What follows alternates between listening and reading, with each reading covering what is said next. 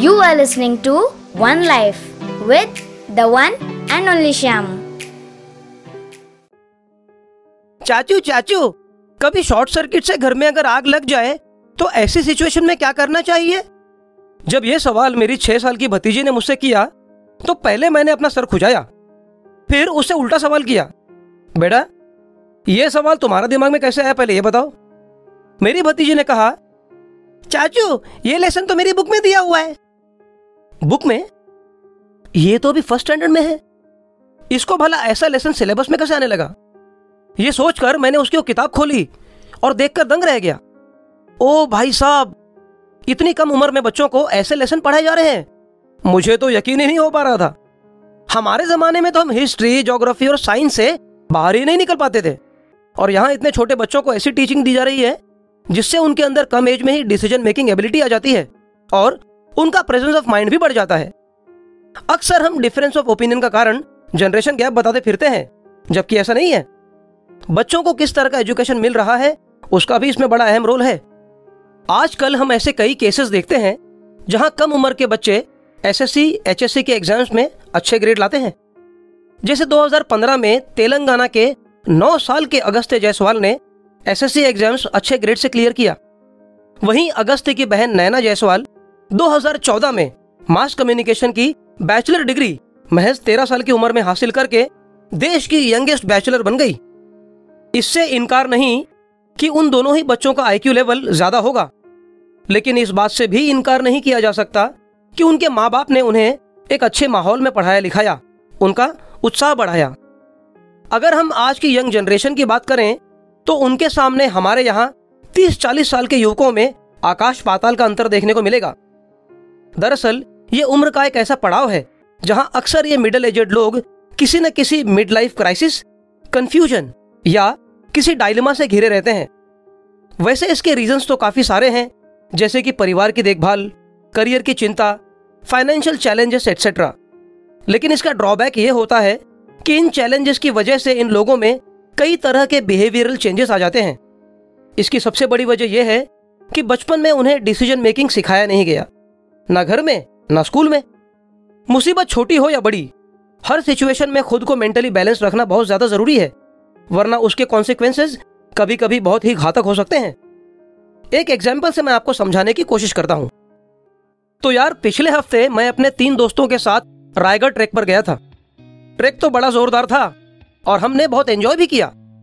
वहाँ हमने एक गाइड हायर किया और मराठा हिस्ट्री को बड़े अच्छे से एक्सपीरियंस किया। अब तक तो सब ठीक चल रहा था, लेकिन एक्चुअल प्रॉब्लम तब शुरू हुआ, जब हम लोग नीचे उतरने लगे। मैं और मेरा कजिन आगे आगे चल रहे थे, और मेरे दोनों दोस्त थोड़ी दूरी पर हमसे पीछे।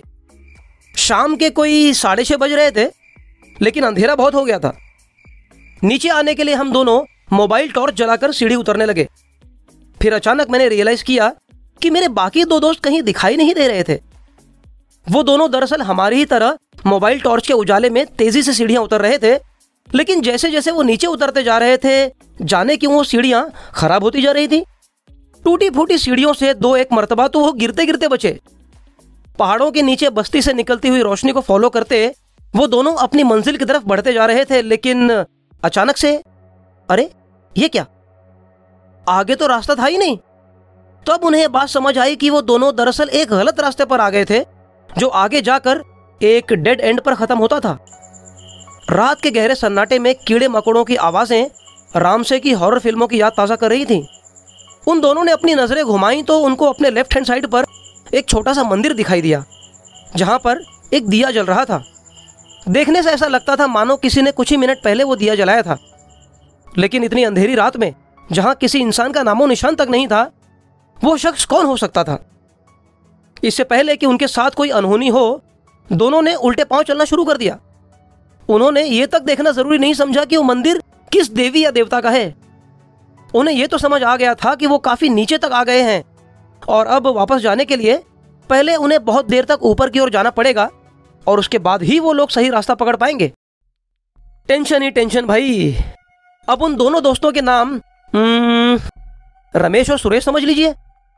तो रमेश की एज थी तेईस साल और सुरेश की कोई छत्तीस अब जिस सिचुएशन में वो दोनों थे, उसमें दोनों का रिएक्शन भी बड़ा डिफरेंट था।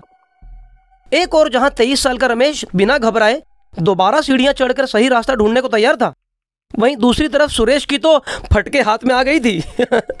न वो सीढ़ियाँ चढ़ पा रहा था और ना ही खुद को और अपने से उम्र में छोटे रमेश को हिम्मत दे पा रहा था।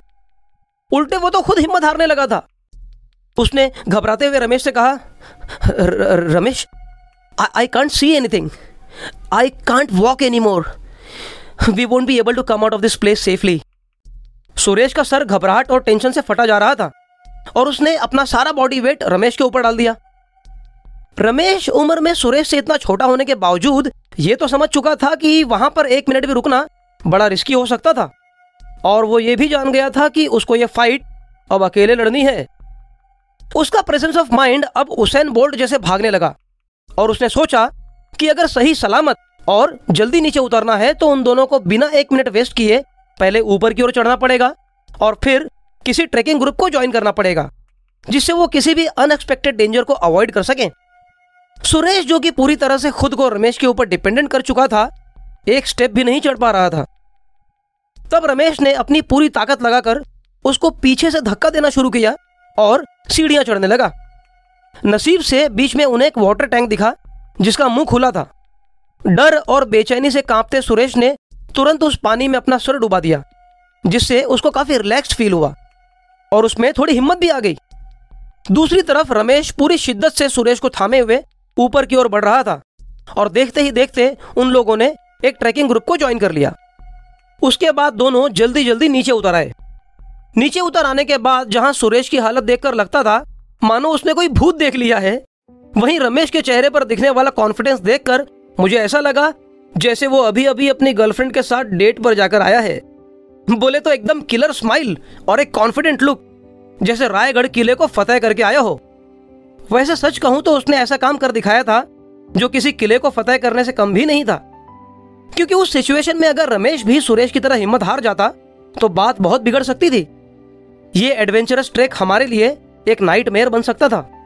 रमेश की सूझबूझ से इस बात पर यकीन और पक्का हो जाता है कि हमारे अंदर प्रेजेंस ऑफ़ माइंड का होना कितना ज़रूरी है। और यह भी सीख मिलती है कि हमारी डिसीज़न मेकिंग एबिलिटी कितनी क्विक होनी चाहिए। ज़्यादा से ज़्यादा चीज़ों का नॉलेज रखना जितना ज़रूरी है, उतना ही ज़रूरी है चेंज को एक्सेप्ट करना। अगर प्रेजेंस ऑफ़ माइंड और डिसीज़न मेकिंग एबिलिटी अपने अंदर ना हो तो इंसान इजी सिचुएशन को भी डिफ़िकल्ट बना देता है। वहीं अगर ये दोनों चीज़ें हमारे अंदर हों तो हम शेर की गुफा से बाहर खुद शेर के कंधे पर हाथ रखकर बड़े सुकून से निकल सकते हैं। खैर, अब तक हमने जितना सफ़र किया वो किया। लेकिन अब वक्त आ गया है कि हम अपनी सेल्फ इमेज और सेल्फ कॉन्फिडेंस को इंप्रूव करें। इस काम में आपको सेल्फ हेल्प बुक के साथ साथ राइट माइंडसेट के लोगों से एसोसिएट होना भी बहुत ज़रूरी है। आप चाहे जिस पोजीशन पर हो, कभी सीखना बंद ना करें। अपनी लर्निंग और लिसनिंग स्किल्स को बढ़ाएँ और कुछ ही दिनों के अंदर आपको अपने अंदर एक नया शख्स दिखने लगेगा। एक बात जान लें we are what we choose to be and we all have been given just one life वैसे आपको अगर इस एडवेंचरस ट्रैक को एंजॉय करना है तो अभी के अभी यूट्यूब पर थ्री आई ट्रेवलर को सर्च करें और ये वीडियो देखें। तो भाई, अब मुझे दीजिए इजाज़त। मैं आपसे मिलता हूँ अगले एपिसोड में। और आप ना यार, बिना टाइम वेस्ट किए जल्दी से सब्सक्राइब का बटन दबाएँ ताकि आगे आने वाले एपिसोड्स आपसे मिस ना हो। मुझसे जुड़ने के लिए आप मुझे इंस्टाग्राम पर मेरे page the one and only underscore Sham पर मुझे फॉलो कर सकते हैं और मुझे अपना कीमती फीडबैक भी दे सकते हैं। मुझे सुनने और अपना प्यार देने के लिए आपको दिल से शुक्रिया।